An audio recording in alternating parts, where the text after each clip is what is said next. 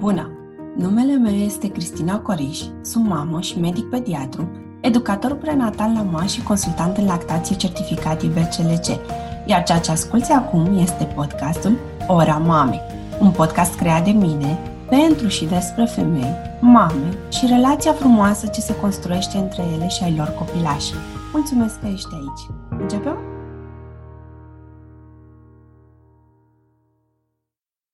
Bine v-am regăsit, dragi ascultători, la podcastul Ora Mamei. Astăzi eu am alături de mine pe doamna doctor Alice Dona, fondator al Fundației Siguranță Autocopii România.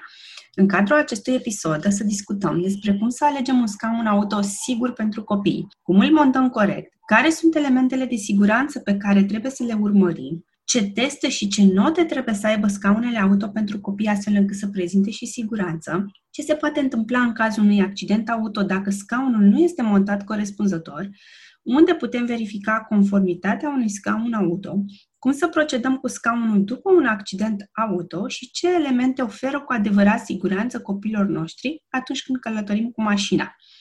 Un scaun auto este unul dintre articolele esențiale și primul pe care un părinte trebuie să-l achiziționeze înainte de nașterea bebelușului. Este o investiție la care trebuie să reflectăm, să studiem, să nu facem economie, pentru că este un accesoriu pe care îl va folosi copilul în mod constant și care îi poate salva viața. Am ales această temă deoarece România este țara cu cei mai mulți copii uciși în accidente și siguranța auto a copilului nu este niciodată opțională. În momentul în care ne alegem un scaun auto, trebuie să ținem cont de foarte multe aspecte. Motivul pentru care copiii pot muri în accidente, chiar dacă sunt transportați în scaunele auto, ține în principal de instalarea greșită a acestora, a lipsei fixării corecte a centurilor sau folosirea de scaune necertificate care sunt periculoase. În România nu există nicio instituție acreditată care să testeze și să omologheze scaunele auto pentru copii. Asta înseamnă că orice scaun auto pentru copii poate fi vândut fără garanția că va oferi siguranța pe care ne-o dorim. Iar statisticile sunt îngrijorătoare. În cazul unui accident rutier, 85% dintre copiii transportați în scaunele auto speciale scapă nevătămați. Diferența au parte de incidente. La nivel mondial, accidentele rutiere sunt considerate principala cauză de deces în rândul copilor cu vârsta între 5 și 14 ani. 77% dintre părinți au instalat incorrect scaunul, deși au urmat instrucțiunile producătorului. 86% din familii au poziționat nou-născutul în mod incorrect în scaun, 69% dintre copii au centurile tensionate insuficient, două din cinci scaune sunt montate sub un unghi de înclinare incorrect, unul din trei scaune are centurile lăsate din fantă incorrect, unul din cinci părinți folosește un scaun necertificat, 44% din scaunele instalate în centuri se mișcă pe banchetă mai mult de 2,5 cm, jumătate din scaunele care utilizează centurile de siguranță nu au blocat retractorul centurii de siguranță. Mulți părinți au folosit incorrect ghidajul pentru centurile de siguranță și 11% din scaune au centurile resucite, ceea ce poate duce la eficiență scăzută în eventualitatea unui accident. Uh, bună ziua, mulțumesc că ați acceptat să-mi acordați acest interviu de maximă importanță pentru, pentru viața copilului nostru. Cu mare drag, vă mulțumesc pentru invitație și uh, sper să pot oferi răspunsurile așteptate și dorite referitoare la acest subiect al siguranței auto a copilului. Mă oripilează când văd copiii care zburdă prin mașină sau bebeluși ținuți în brațe pe scaunul din față mai ales. De ce credeți că avem ca societate această reticență pentru propria siguranță? Cred că este o interpretare greșită a regulilor. Deci, din păcate, societatea românească percepe regulile ca o chestie care trebuie neapărat încălcat, adică ești mult mai interesant sau mai șmecher, ca să folosesc un cuvânt uh, din ăsta uh, foarte mult utilizat de, de anumite categorii de persoane, dacă tu nu respecti regulile. Regulile sunt făcute pentru fraier, pentru uh, marea masă, dar tu, dacă vrei să ieși în evidență, e mai bine să nu le respecti. Deci, cred că asta e o problemă care ne caracterizează ca societate, mai ales uh, după 89, când am devenit foarte liberi și atunci regulile au trebuit să dispară, dar, din păcate, alături de regulile care trebuiau cu adevărat să dispară, au dispărut și regulile de bun simț sau regulile care au ca sens protejarea noastră ca indivizi, din uh, punct de vedere al uh, siguranței și sănătății. Care este riscul pentru un bebeluș dacă mama îl ține în brațe sau mm, cum se mai poartă în sistemul de purtare, zice lasă că îl țin, la un impact îl țin, nu o să-l scap, că doar este copilul meu. Care este riscul pentru bebeluș? Riscul este major, este, se poate solda cu decesul bebelușului, pentru că cel mai dur obiect cu care copilul, din păcate, va veni în contact și care va produce strivirea corpului copilului este chiar corpul mamei. Deci, greutatea oricărui corp, or, corp uman sau corp uh, fizic, uh, în, uh, într-un autovehicul care rulează cu o anumită viteză, se mărește exponențial. Deci, practic, ar fi ca și cum ar cădea o bucată mare de beton peste trupul copilului și l-ar strivi. Copilul ar, ar ajunge strivit între corpul mamei și elementele din fața ale mașinii. Dacă este scaunul din pasagerului din dreapta strivit între corpul mamei și bord, și dacă este pe bancheta din spate, între corpul mamei și scaunele din față. Deci riscul este major și efectul nefericit este decesul uh, celui mic. Cu toate că scopul este să-l ținem și să-l protejăm, de fapt îi face mai mult rău. Evident, deci uh, este tendința asta de a ține copilașul în brațe e firească. Deci, ca mamă, puiul îl, îl simți cel mai sigur în brațe, numai că Uh, atunci când ești într-un vehicul în mișcare, nu tu controlezi ceea ce se întâmplă, ci ești uh, într-un mediu controlat de alte forțe și atunci trebuie să respecti regulile uh, din acel mediu. Deci nu trebuie să le interpretezi prin prisma sentimentelor sau prin prisma personală. Ce înseamnă să călătorești în siguranță cu un copil în mașină? Înseamnă ca orice drum, pornind de la primul drum, care este drumul de la maternitate acasă, și până la vârsta de 12 ani sau înălțimea de 135 de centimetri, așa zice legislația rutieră. Copilul să călătorească în acele dispozitive de retenție, așa sunt ele denumite în legislație. Scaunele auto se cheamă în legislație dispozitive de retenție. Și ele având rolul de a preveni expulzia din autovehicul a copilașului. Deci, de rolul de a-l ține fix și sigur atât în cazul unui impact, cât și în, fa- în cazul unei frânări bruște, pentru că și frânarea bruscă poate fi periculoasă. Nu trebuie neapărat să ne ciocnim de altă mașină sau de un obiect de mobilier stradal.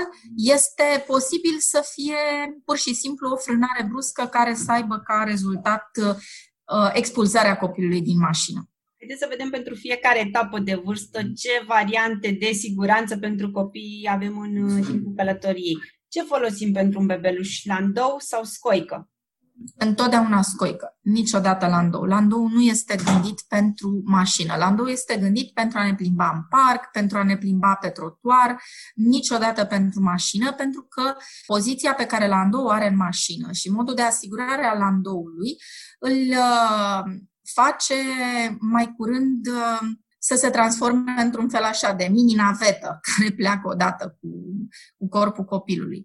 Scoica, în schimb, este gândită aerodinamic ca să protejeze corpul copilului. Și vom folosi această scoică de la acel prim drum și până în jurul vârstei de un an sau, dacă o luăm în funcție de omologări, pentru că scaunele astea se omologhează uh, nu în funcție de vârstă, ci în funcție de greutate sau înălțime. Deci până la 13 kg sau uh, până la 70-76 de centimetri lungimea copilului. Ăsta este primul tip de scaun auto pe care îl, uh, îl recomandăm și pe care părinții trebuie să-l folosească, cum am spus, uh, de la primul drum. Sunt recomandate acele scoici care sunt, vin cu căruciorul 3 în 1? Depinde de sistem. Deci, întotdeauna trebuie să ne gândim că pentru a obține un preț bun la un sistem 3 în 1, trebuie să se facă rabat la ceva. Trebuie să ne interesăm dacă scoica care face parte din sistemul 3 în 1 este o scoică care a trecut prin teste de impact. Pentru că dacă este ok să facem rabat la sau la partea sport a căruțului, să nu fie neapărat state of the art, La scoică nu trebuie să facem rabat pentru că am spus că este la început că scaun auto, scoica sunt elemente de siguranță, deci au un, un statut aparte. Deci, da, putem să luăm un sistem 3 în 1 cu condiția ca scaunul, scoica care este inclusă în el, să aibă testări de impact. Mulți părinți nu preferă scoica pentru drum, deoarece zic că bebelușul nu stă comod. Cât de adevărat sau corect este acest lucru? Uh, important este ca bebelușul să stea uh, nu comod, da, este și ăsta un lucru, dar uh, lucru principal este să respire corect, adică să fie așezată corect scoica pe banchetă și în funcție de vârsta copilașului, unghiul sub care scoica asta trebuie să stea variază între 30 și 45 de grade. Dacă nu este sub un unghi corect, bebelușii respirând cu treimea inferioară a plămânilor, există risc de asfixie mecanică.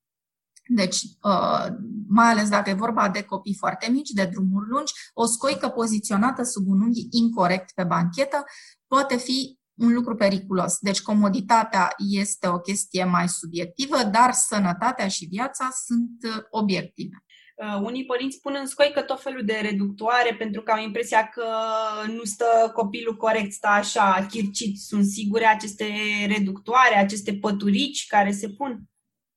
Nu. Deci trebuie ca accesoriile să fie uh, testate împreună cu scaunul auto. Adică fiecare producător de scaune auto din rândul celor care sunt uh, chiar element, elemente de siguranță, a dezvoltat o serie de astfel de reductoare de păturiși care se testează împreună cu scaunul respectiv, adică nu sunt produse aftermarket ca la o mașină, adică ce face parte, ce e făcut de producătorul respectiv, da, este ok. Uh, dacă este făcut de o parte terță și n-a fost aprobat, verificat de producător, atunci mai bine ne abținem. Deci trebuie să căutăm acele reductoare sau păturii sau accesorii, huse de vară, să zicem, care sunt produse de cei care au făcut scaunul auto. Uh, și, de exemplu, dacă copilul are așa o poziție căzută într-o parte, plânge în scoică, ce înseamnă? Nu e bună scoica, nu este montată corect sau copilul nu este pus corect? Toate trei se pot întâmpla, deci trebuie verificat.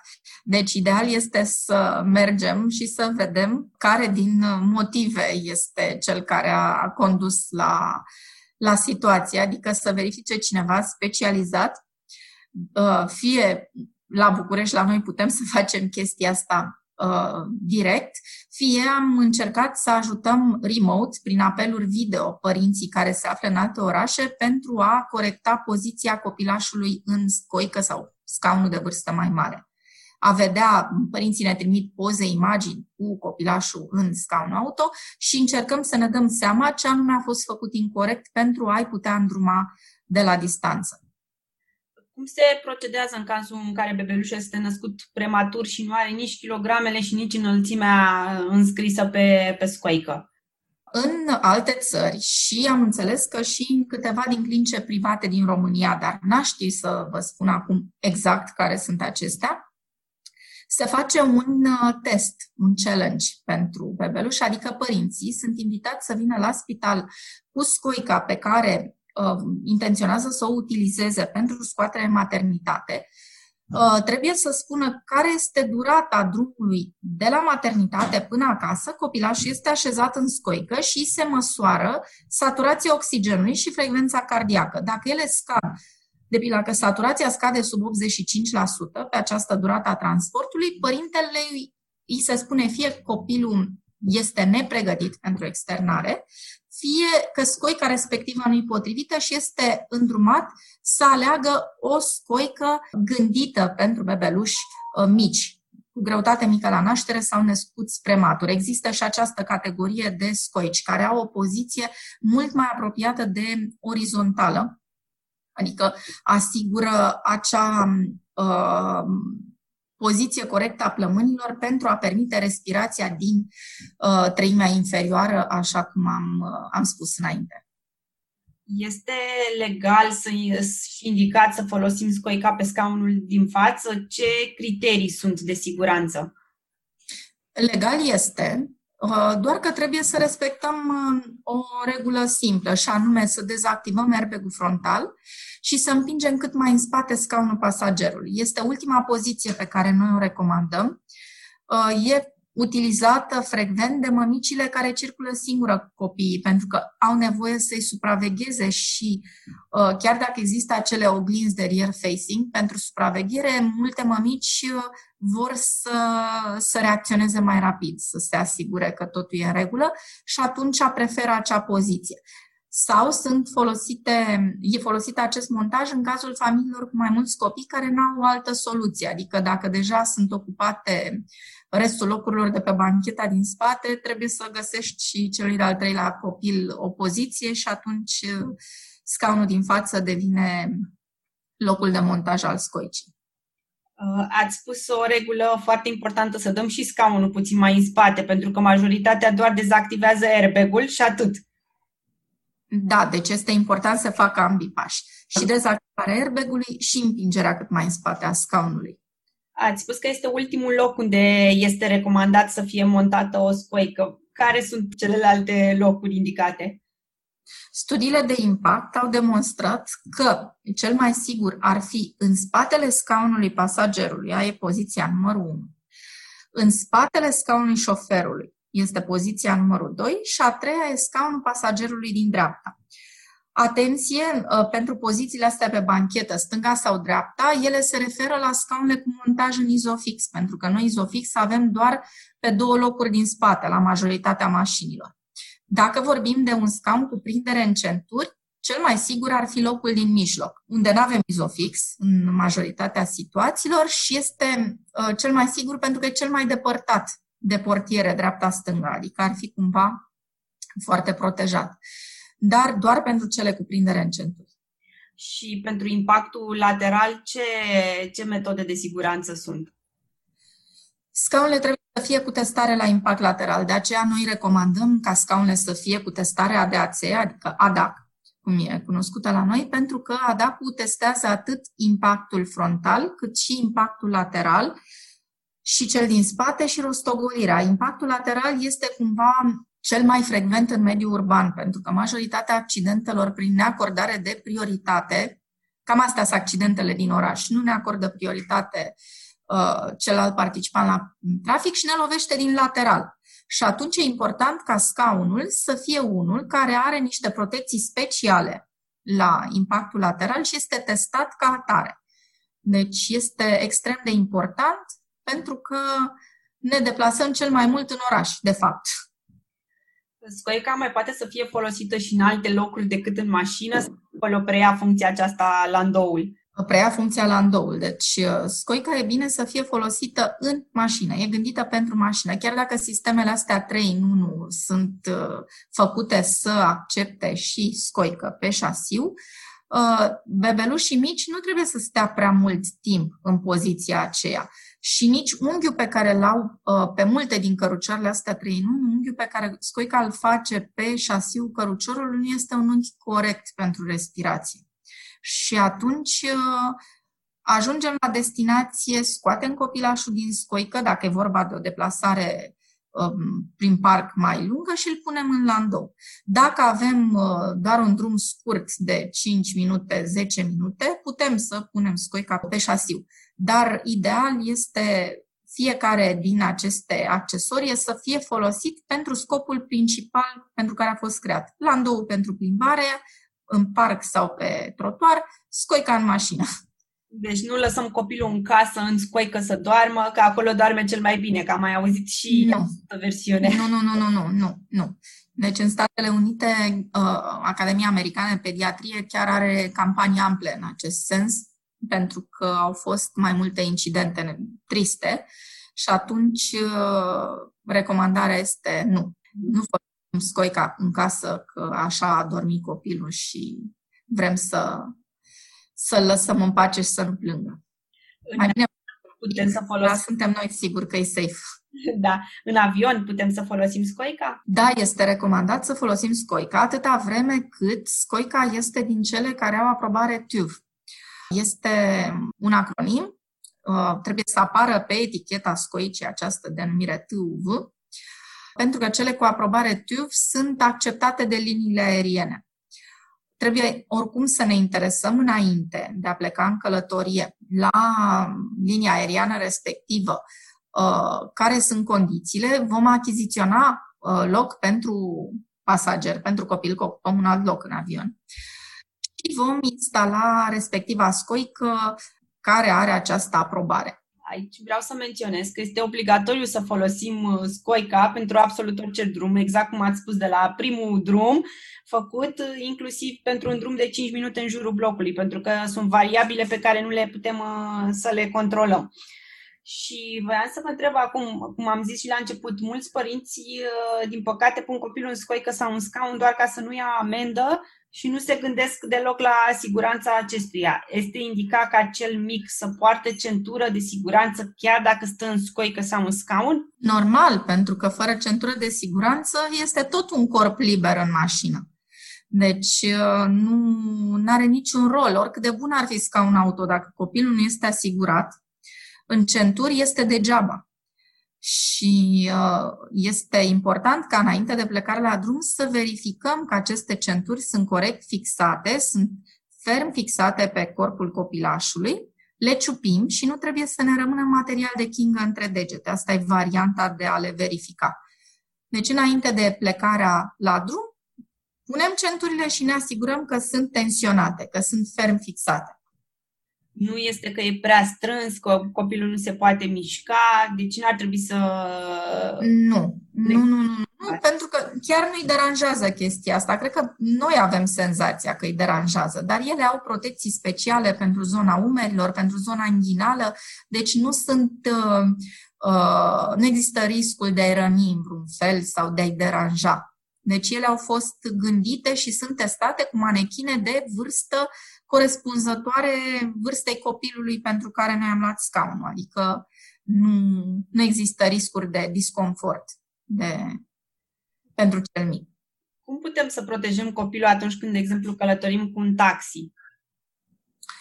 Aici este o problemă pentru că asta presupune să luăm cu un scaun. Nu, taxiurile nu marea lor majoritate nu dețin astfel de sisteme de transport și multe dintre ele, din păcate, cel puțin în București, nu știu cum este în Craiova, folosesc niște huse pe care le pun pe bancheta din spate, care acoperă centurile de siguranță cu care noi am putea fixa scaune. Există niște scaune ușoare chiar gonflabile, care sunt și cu testarea DAC bună, care pot fi folosite de părinți pentru transportul cu taxi. O altă variantă ar fi că atunci când comandăm taxiul la dispecerat, dacă avem noi informația că acea companie are scaune de copii, să solicităm un taxi cu uh, scaun de copil. Deci putem, dacă vrem, putem să găsim soluții și în aceste... Exact. Deci totul este să ne gândim la, la lucrul acesta și să, să ne interesăm înainte de a lansa comanda respectivă.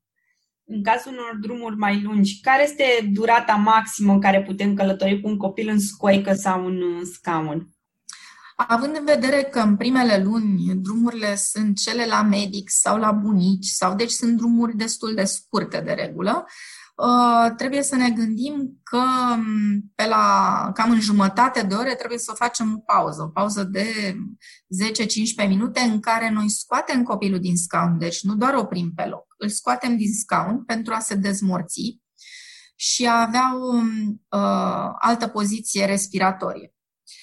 Uh, după vârsta de șase luni, durata drumurilor neîntrerupte poate fi crescută la două ore, adică pauzele se fac la două ore.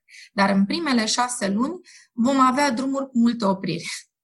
Chiar dacă copilul doarme și nu vrem să-l trezim, e cel mai recomandat să-l, să-l mișcăm. Da, da, da, da, da, da. Deci uh, recomandarea este ca la jumătate de oră să ne oprim, tragem pe dreapta, scoatem copilul din scoică, facem o pauză, ne dezmorțim și noi și pe urmă îl reașezăm și pornim.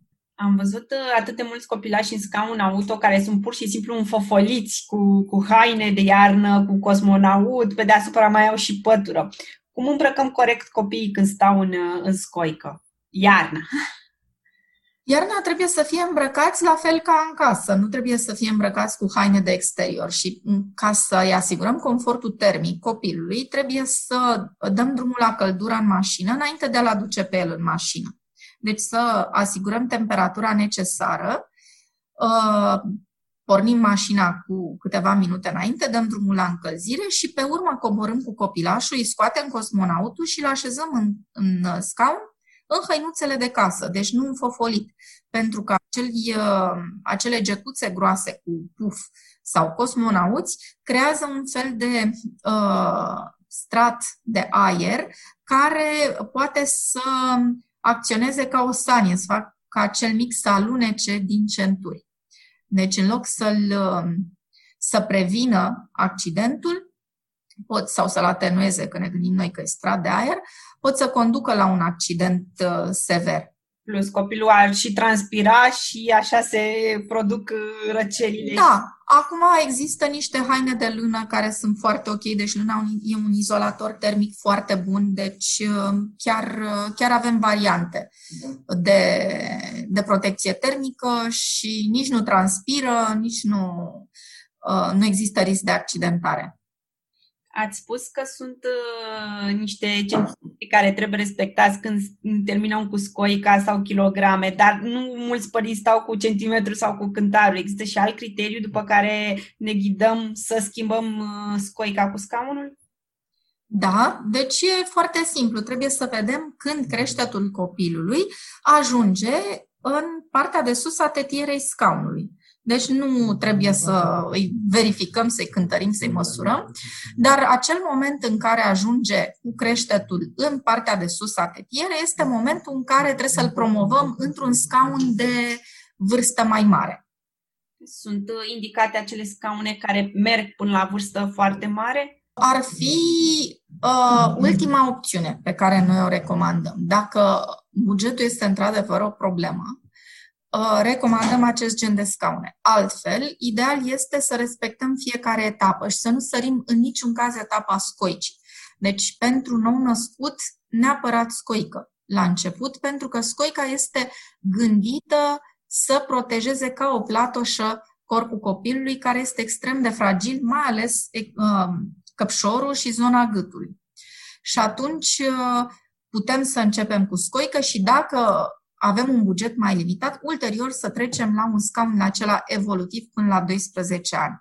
Dar uh, dacă bugetul nu este o problemă, următoarea etapă după scoic ar fi scaunul până la 4 ani. Deci până la 4 ani sau 18 kg sau 105 cm dacă ne ghidăm după înălțime văd adesea pe grupuri întrebări de genul avem mașina X, ce scaun este cel mai potrivit? Sau copilul nostru are vârsta X, ce scaun îmi recomandați? După ce criterii ar fi cel mai corect și sigur să ne ghidăm când vine vorba de alegerea unui scaun auto? Ideal ar fi ca părintele să vină cu copilul și să testeze scaunul pe mașină și cu copilul, pentru că uh, nu chiar dacă în manualul scaunului apar înșirate foarte multe mărci, modele și ani de fabricație pentru mașinile respective, uh, trebuie să ne imaginăm că nu fiecare producător auto are la, producător de scaun auto are la dispoziție parcuri auto de la producătorii de mașini ca să testeze scaune. Se bazează doar pe niște date gabaritice, estimative.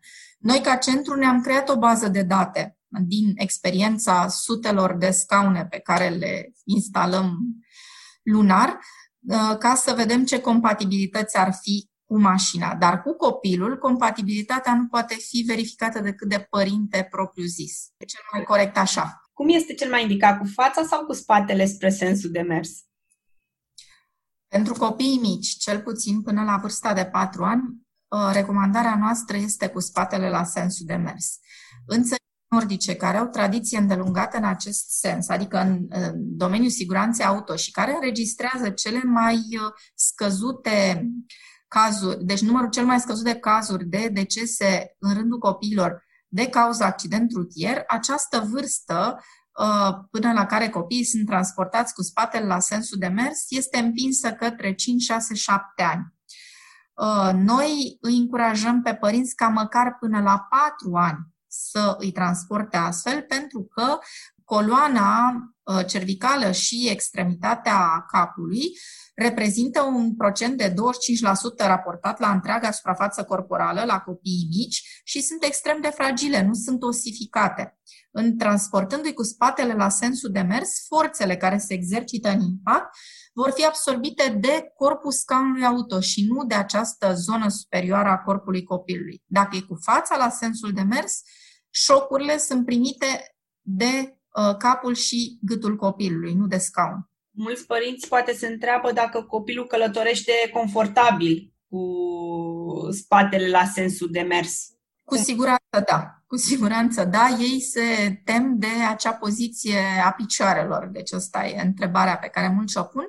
Dar copilașul în poziția aceea care yoga de broscuță absolut se simte perfect. Deci nu, uh, nu trebuie să ne punem întrebarea și dacă ne gândim la nordici care împing această vârstă cât mai departe, trebuie să ne gândim și la faptul că copiii nordicilor sunt și mai înalți și mai mari decât ai noștri. Dacă ei se simt bine în acea poziție, nu văd de ce ar, ar trebui să ne punem noi această întrebare. Sau poate scaunul montat opus sensului să provoace rău de mașină copilului? Nu, rău de mașină nu este provocat de acest lucru, ci este provocat de uh, urechea internă a fiecăruia, uh, de otoliții care se află la nivelul urechii uh, interne și poate fi prevenit prin alte metode și anume există, de pildă, niște brățări speciale, care sunt deci, uh, metode non-medicamentoase, uh, se bazează pe principiul presopuncturii, se pun la uh, încheietura ambilor, ambelor mâini, la două laturi de deget față de articulația pumnului și previn răul de mișcare. Se folosesc și pentru răul de uh, avion sau răul de mare, de vapor.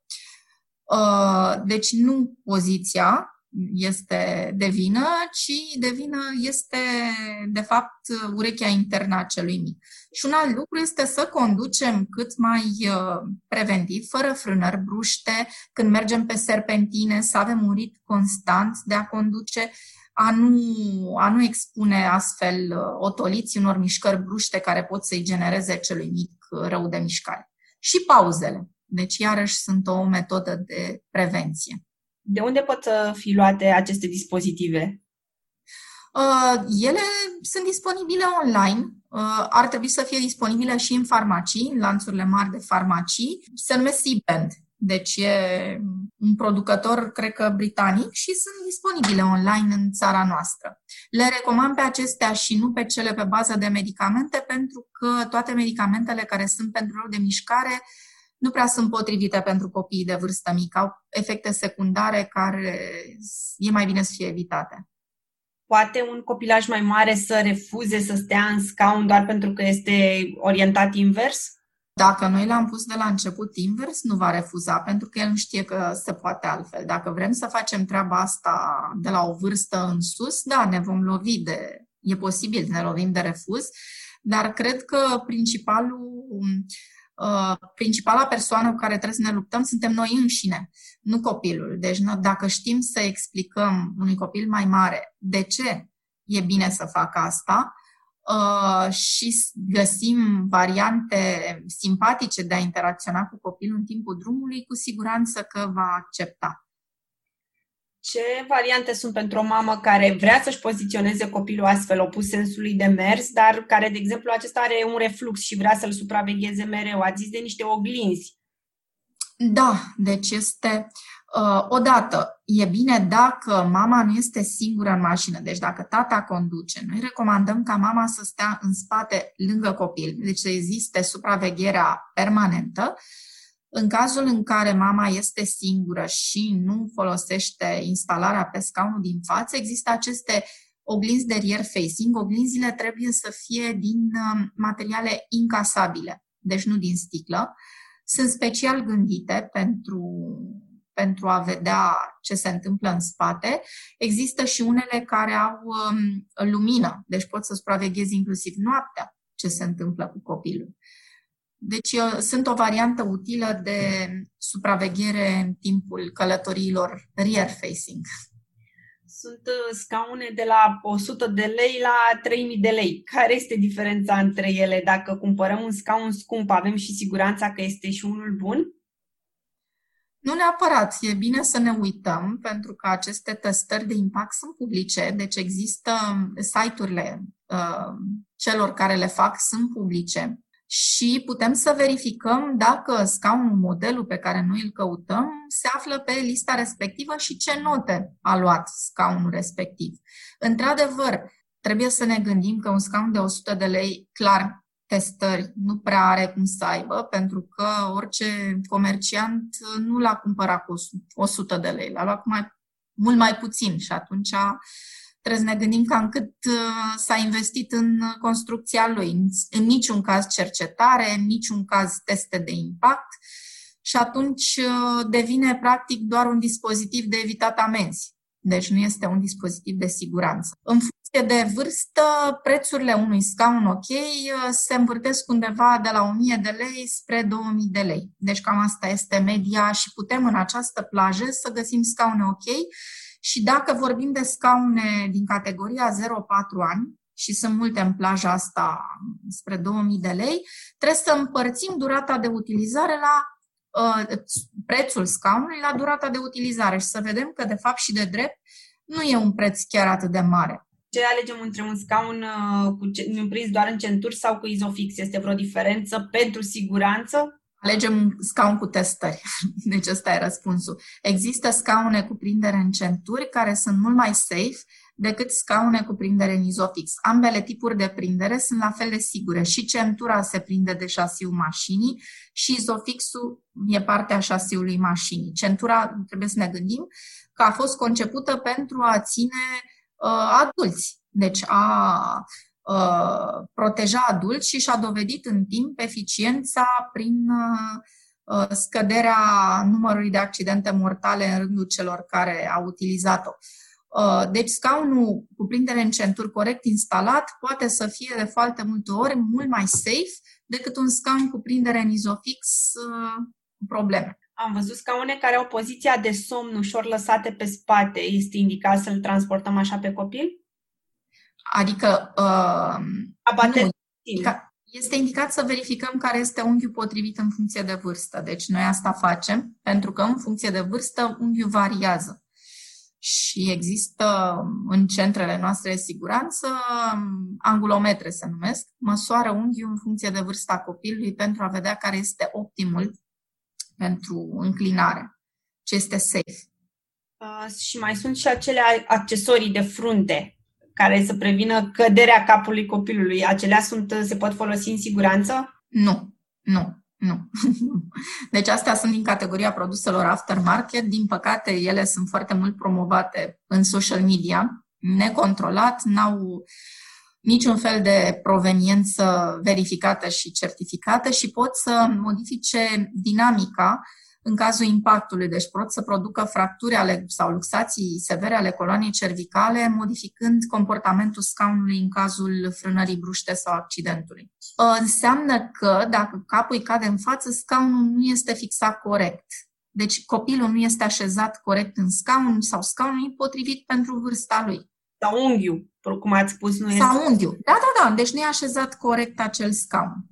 Singure care ar fi ok sunt acele pernuțe de gât cervicale. Deci um, ADACU a făcut o testare a uh, unor produse din acestea. Sunt doar câteva din produsele aftermarket pe care ADACU le-a, uh, le-a testat și le-a acceptat. Acele pernuțe cervicale adaptate vârstei, evident, uh, care nu se prind de scaun în vreun fel, deci nu pot să modifice Uh, în accident lucrurile, ar fi un accesoriu, să zicem, acceptat așa în situații extreme. Uh, în piață sunt prezente mai multe tipuri de, de scaune de la diversi producători, unii mai obscuri, necunoscuți, alții foarte, foarte cunoscuți care au făcut aceste teste de, teste de impact, cum ați, uh, cum ați spus. Trebuie să treacă și testele, presupun. Care sunt aceste teste și standarde de siguranță pentru un scaun auto și unde pot să le verifice părinții? Deci, uh, teoretic, toate scaunele care sunt comercializate în țara noastră, care țară membra Uniunii Europene, trebuie să fie omologate uh, conform fie standardului R4404, fie uh, standardului R129 sau cum e el cunoscut de părinți, iSize. R44 înseamnă o, standardi- o omologare în funcție de greutate, uh, iSize-ul este în funcție de înălțimea sau lungimea copilului. Această informație a tipului de omologare se regăsește pe eticheta portocalie sau galbenă care se află pe partea din spate a scaunului. Uh, în privința test și este făcută, deci este afirmația producătorului că și-a omologat scaunele conform acestor standarde de siguranță. Din păcate însă, uh, s-a demonstrat că foarte multe scaune, unele chiar de la producători mari și serioși, uh, când au fost testate de instituții terțe, de instituții independente, nu au demonstrat că sunt chiar elemente de siguranță. Care sunt instituțiile care fac asemenea testări? Am tot menționat în, uh, mai devreme numele ADAC sau ADAC. Este Automobil Clubul German, este cel mai cunoscut în țara noastră ca instituție de uh, testare, uh, care efectuează în mod absolut independent și neinfluențabil de niciun producător uh, scaunele auto prezente pe piața din Germania, face această testare de două ori pe an, o dată în primăvară, o dată în toamnă, după testare publică rezultatele. Și uh, producătorii iau act de informațiile pe care ADAC le transmite uh, și ret- fie retrag scaune cu rezultate proaste de pe piață și fac modificări, modificările sugerate a DADAC, de pildă, modificări scaunul nu s-a comportat bine la impactul frontal. Vor retrage modelul respectiv, îl regândesc, îl retestează și îl repun pe piață după ce fac modificările respective. Scaunul are uh, materiale textile care au în compoziție substanțe toxice. Iarăși este retras de pe piață uh, și se uh, operează modificări la structura materială. Deci asta este una dintre testări. O altă testare este făcută de Plus. Plus este uh, testarea făcută de Institutul Suedez, VTI. Ce diferențiază cele două testări este că e o testare voluntară, adică la plus, tu ca producător, care ești foarte sigur pe produsul tău, te duci și îl, îi le ceri, contra cost evidență, să testeze scaunul plus îți va testa doar scaunele care sunt orientate cu spatele la sensul de mers. Deci niciodată un scaun din categoria celor puse cu fața nu va, fi, nu va trece de testările plus pentru că acestea au niște senzori speciale în număr mare pentru zona uh, cervicală și zona uh, capului, iar scaunul pus cu fața va înregistra rezultate proaste. Deci testează doar impactul frontal, deci nu testează impact lateral și este destinat scaunelor montate cu spatele la sensul de mers. O altă testare este făcută de OAMTC. OAMTC este Automobil Clubul Austria, care la rândul lui, ca și ADACU, face același tip de testări și le publică. Uh, altă testare este cea făcută de WICH. WICH este uh, protecția consumatorului în Marea Britanie. Practic, testările au loc în ADAC, deci nu au loc în Marea Britanie, dar sunt comandate și plătite de protecția consumatorului în Marea Britanie uh, pentru scaunele comercializate acolo. Și avem uh, ocazia să uh, vedem, uh, să verificăm, de pildă, rezultatele unor scaune pe care nu le găsim pe lista ADAC-ului, le putem regăsi la WICH și este și mai simplu că acolo scriu ei buy or don't buy. Deci dacă un scaun e don't buy la ei, ei e don't buy. Iar americanii au um, uh, NHTSA, deci este National Traffic and Safety uh, Organization, care la rândul lor uh, efectuează teste de impact pentru scaune. Deci cam astea sunt cele mai cunoscute tipuri de testări cum am spus, cea mai uh, recunoscută de părinții din România este cea a DAC-ului. Deci e bine să ne interesăm, să intrăm pe site-urile acestor instituții și să căutăm modelul, deci nu numai producătorul, modelul propriu-zis al scaunului și să vedem ce scor a obținut. Dacă este un scaun cu uh, note bune, uh, să mergem mai departe, să-l verificăm că este ok pentru copilul nostru și mașina noastră și uh, să să-l achiziționăm. Ce înseamnă scoruri bune? Cât ar trebui să fie? Deci pentru ADAC, notele sunt invers uh, față de școală, adică uh, sunt de la 0,5 la 5,5, cu cât nota este mai mică, cu atât scaunul este mai bun. Adică dacă avem uh, un scaun cu scor de 1 și ceva, 2 și ceva, e un scaun foarte bun. Dacă avem un scaun cu scor peste 3 și ceva, spre 4 e nemulțumitor și dacă avem un scaun cu scor peste 4, e no way. Deci există și scaune periculoase pe piață.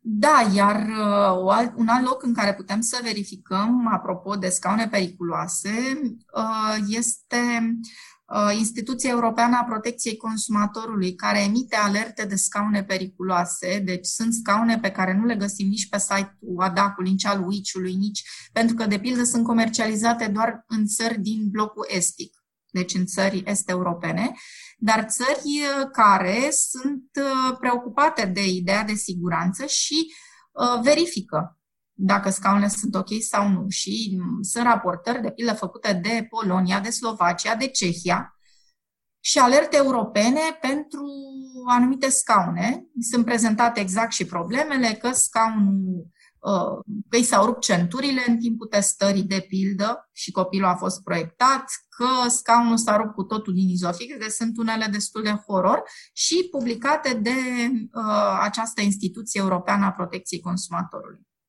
Ați zis la un moment dat de toxicitate. Poate, cum poate un scaun să fie toxic pentru, pentru copil? Uh, husele textile care îmbracă scaunul pot să fie uh, impregnate cu anumite substanțe, de pildă naftalina uh, este o substanță cancerigenă. Dacă noi transportăm copilașul vara, când transpiră, într-un scaun care are o astfel de husă, acea substanță se va transfera, va fi absorbită de pielea copilului. Și atunci apare riscul cancerigen. Și sunt scaune care, deci au obținut note foarte bune pe siguranță, din cauza că husele erau toxice, au uh, fost depunctate, iar nota finală dată de ADA a fost nota de toxicitate. Deci, pur și simplu au recomandat retragerea de pe piața produsului. Din, uh, din experiență, scaunele pe care le cumpără părinții din supermarket au aceste teste luate? Aceste... Nu știu să vă spun, pentru că în general, supermarketul se luptă cu prețurile. Trebuie să fie, deci între ele, presupun că sunt și scaune care au testări, dar trebuie căutat modelul, deci nu, uh, nu am de unde să vă spun propriu-zis ce vinde fiecare comerciant, trebuie să căutăm mm, denumirea, producătorul, denumirea scaunului, modelul scaunului și așa ne asigurăm că este sau nu ok. Mă refer la cele scaune care nu sunt de la firme cunoscute dacă nu sunt de la firme cunoscute, de regulă n-au testări pentru că nu, nu prea ajung să fie comercializate în uh, țările din vestul Europei unde se fac aceste testări. Ce este cel mai important, brandul sau modelul scaunului? Modelul. Deci în fiecare brand a avut probleme. Deci nu există un brand care să fie 100% safe și să nu fie avut uh, un model anume uh, un eșec. Și atunci trebuie să verificăm modelul propriu-zis. Și sunt recomandate scaunele second-hand, pentru că un părinte zice preferă să ia un scaun second-hand, dar care are un cost mai mare, că zice că este mai bun. Uh, sunt recomandate scaunele second-hand în măsura în care le știm istoricul, adică dacă le luăm de la o rudă apropiată, de la un prieten apropiat care ne poate spune cu mâna pe inimă că n-a fost implicat în niciun accident în care scaunul să fi fost în mașină, cu sau fără copil în scaun, și putem să vedem, deci trebuie să mai vedem iarăși care este vechimea scaunului, că peste 4-5 ani uh, un scaun îmbătrânește.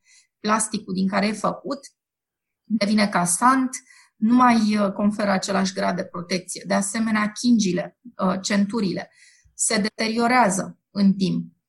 Husele, dacă le-am tot spălat și am folosit um, înălbitor sau um, de ăștia de îmbalsam, uh, nu mai sunt ok, nu se mai așează bine pe scaun și copilul poate să alunece. Deci, doar dacă este un scaun cu o sursă verificată. Putem să folosim un scaun și la următorii copii? Depinde care e timpul între nașterile copiilor. Dacă diferența de vârstă e mare, nu. Nu prea. Depinde cum am depozitat între ei. Adică dacă ar fi bine ca iarna, dacă nu folosim mașina, să-l aducem în casă, să nu-l lăsăm să fie expus la frig sau vara, dacă nu facem drumuri cu copilul. Suntem, plecăm, să zicem, la bunici la țară și stăm trei luni. Punem și noi uh, scaunul în casă, nu îl lăsăm în mașină în soare să se dilate plasticul și să se degradeze. Ce facem cu un scaun în cazul unui accident minor? Dacă accidentul a avut o viteză peste 10 km la oră, trebuie să uh, ne asigurăm că pe amiabilă, la rubrica de alte observații, menționăm că scaunul a fost implicat.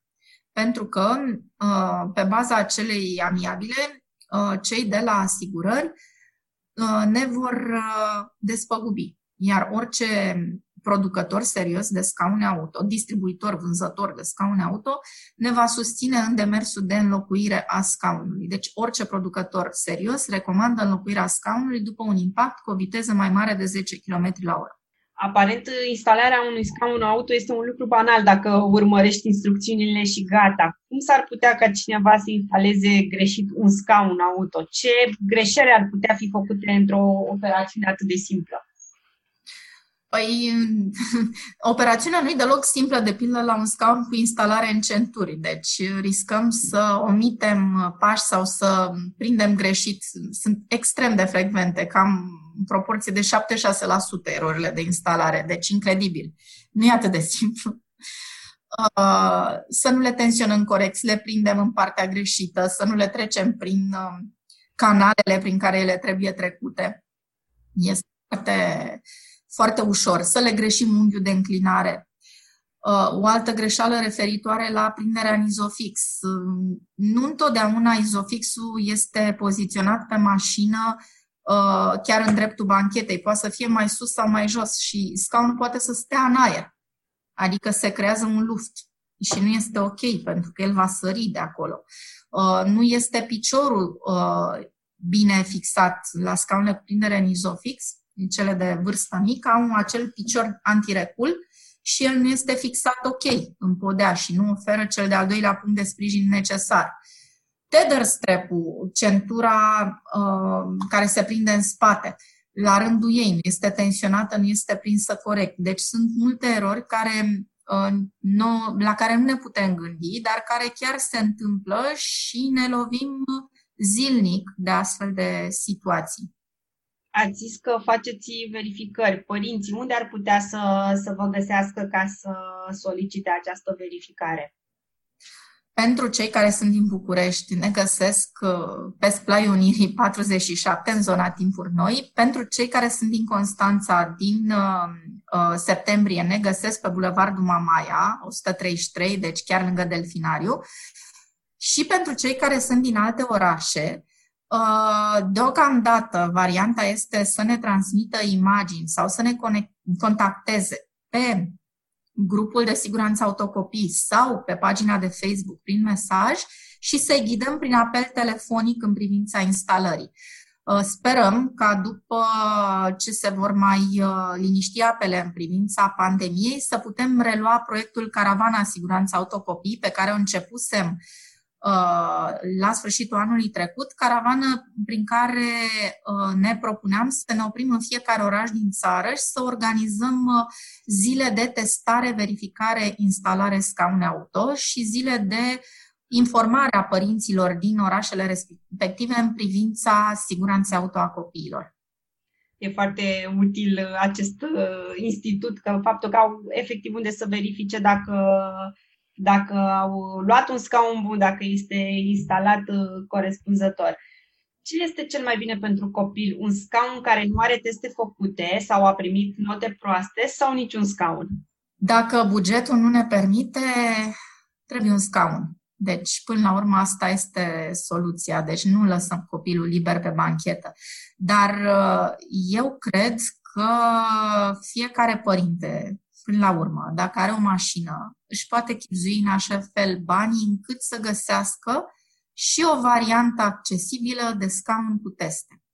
Adică piața are o ofertă variată și uh, există și variante de buget mediu. Deci putem să, cum am spus ceva mai devreme, dacă o gândim uh, raportat la numărul de ani de utilizare, s-ar putea să nu ni se mai pară prohibitivă suma. Dar dacă nu se poate și nu se poate, orice scaun. Asta e, e mult mai bine decât pe banchetă direct aceste verificări pot să fie făcute și preventiv, adică să nu aibă copilul vreun disconfort, să nu avem niciun incident, să nu ni se pare că este ceva în regulă cu scaunul? Da, este bine să-l facem. Deci după ce am achiziționat scaunul, este bine să ne asigurăm că l-am instalat corect. Deci e, e o chestie importantă și în alte țări este absolut obligatoriu, de pildă, ca cel care ți-a vândut scaunul să se asigure că tu l-ai instalat corect. Adică să aibă o minim, minim de pregătire, cel puțin în privința produselor pe care el le comercializează, comerciantul respectiv, ca să se asigure că este instalat corect și în cazul în care, de exemplu, scaunul se montează o dată pe mașină, o dată pe mașină, uh, părintele trebuie să vină de fiecare dată la verificări sau cum se procedează? Nu, se poate face și remote, cum am spus. Deci putem să facem chestia asta la distanță prin apel video. Înțeles. Să-l ghidăm. Să-l ghidați. Uh, după ce a făcut patru ani, ce altă variantă de scaun urmează? Sunt așa numitele înălțătoare cu spătar adică scaune care se montează cu fața la sensul de mers, dar au spătar, pentru că fără spătar nu avem niciun fel de protecție la impact lateral. Și acele tipuri de impact sunt foarte frecvente în mediul urban, așa că trebuie să, să ne asigurăm că au protecția la impact lateral. Uh, mai întâi, scaunul trebuie să aibă centuri proprii, deci cum e în uh, poza din spatele meu, ca la piloții de curse, și cu timpul se renunță la centurile proprii și copilul este securizat în scaun cu centura uh, autovehicului trecută prin ghidajele speciale ale scaunului, astfel încât poziția să vină la mijlocul claviculei și mijlocul șoldului. Deci să, fie, să nu existe risc de a-i tăia zona aceasta uh, cervicală laterală în cazul în care vine cu căpșorul în față. Deci acele înălțătoare care sunt doar uh, pe banchetă nu sunt în siguranță. Nu oferă. Acele înălțătoare sunt uh, opțiunea pe care o avem pentru copii cu înălțime mai mare de 135 cm. Deci între 135 și 150 copii înalți putem să le folosim, rolul lor fiind doar de a ajusta poziția centurii. Pentru că centura mașinii este făcută pentru copii, pentru persoane cu înălțime mai mare de 150 de centimetri. Deci rolul lor e de poziționare a centurii. Dar înălțătoarele cu spătar de nouă generație uh, sunt și ele gândite până la 150, deci peste limita legii, adică mai mult decât prevede legea și pentru limita de siguranță, așa că dacă luăm un înălțător cu spătar de nouă generație, suntem acoperiți până în momentul în care Uh, centura mașinii se potrivește fără să fie nevoie de acea etapă intermediară a înălțătorului fără spătare, a pernei înălțătoare. Ulterior urmează centura. Exact, da. Asta e, asta e, asta e tot, uh, toate, sunt toate etapele pentru protecția copilului în mașină. Exact, da. În, în încheiere am uh, pentru ascultători câteva concluzii. Niciodată să nu alăptați sau să hrăniți cu biberonul bebelușul în timpul unei uh, călătorii cu mașina.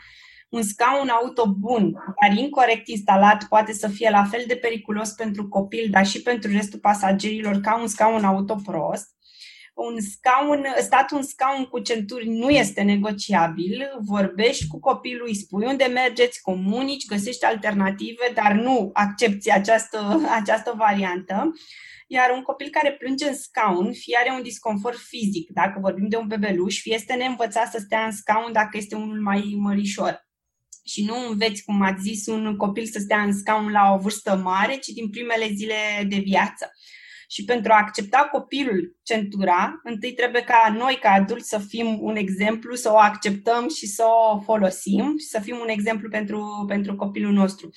Iar uh, Comisia Europeană sau ADAC recomandă instalarea scaunelor auto de câte un expert și de o vânzare asistată, tocmai pentru a putea să ofere siguranță copilului, adică nu ne alegem după culoare și îl cumpărăm noi singuri din supermarket, Uh, dacă un cărucior putem să luăm dintr-un mof personal și că este drăguț, scoica și scaunul auto sunt accesorii de siguranță și nu, nu o modă. Uh, eu vă mulțumesc pentru aceste informații prețioase pentru orice părinte responsabil. Cu siguranță ați reușit să aduceți puțină lumină în mintea unui părinte preocupat de achiziția unui scaun pentru copilul său. Iar pe voi, dragi ascultători, vă invit să deveniți părinți informați corect, responsabili, să achiziționați și să folosiți corect un scaun auto certificat și testat, să conduceți prudent și să nu uitați niciodată, siguranța auto a copilului nu este opțională. Mulțumesc că ai ascultat până aici. Dacă ți-a plăcut acest episod și simți că ai descoperit lucruri utile pentru tine și copilul tău, abonează-te la podcastul Ora Mamei ca să fii sigură că nu ratezi noile subiecte. Revin cu episoade noi aproape săptămânal. A, și încă ceva.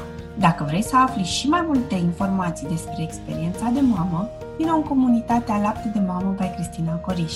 Este un grup închis pe care îl găsești pe Facebook și poți să te înscrii oricând. Este locul perfect în care poți vorbi deschis despre orice problemă sau nelămurire pe care o ai cu privire la rolul de mamă, nu e judecată și, cel mai important, nu ești singură. Te așteaptă mii de mame. Pe curând, Cristina.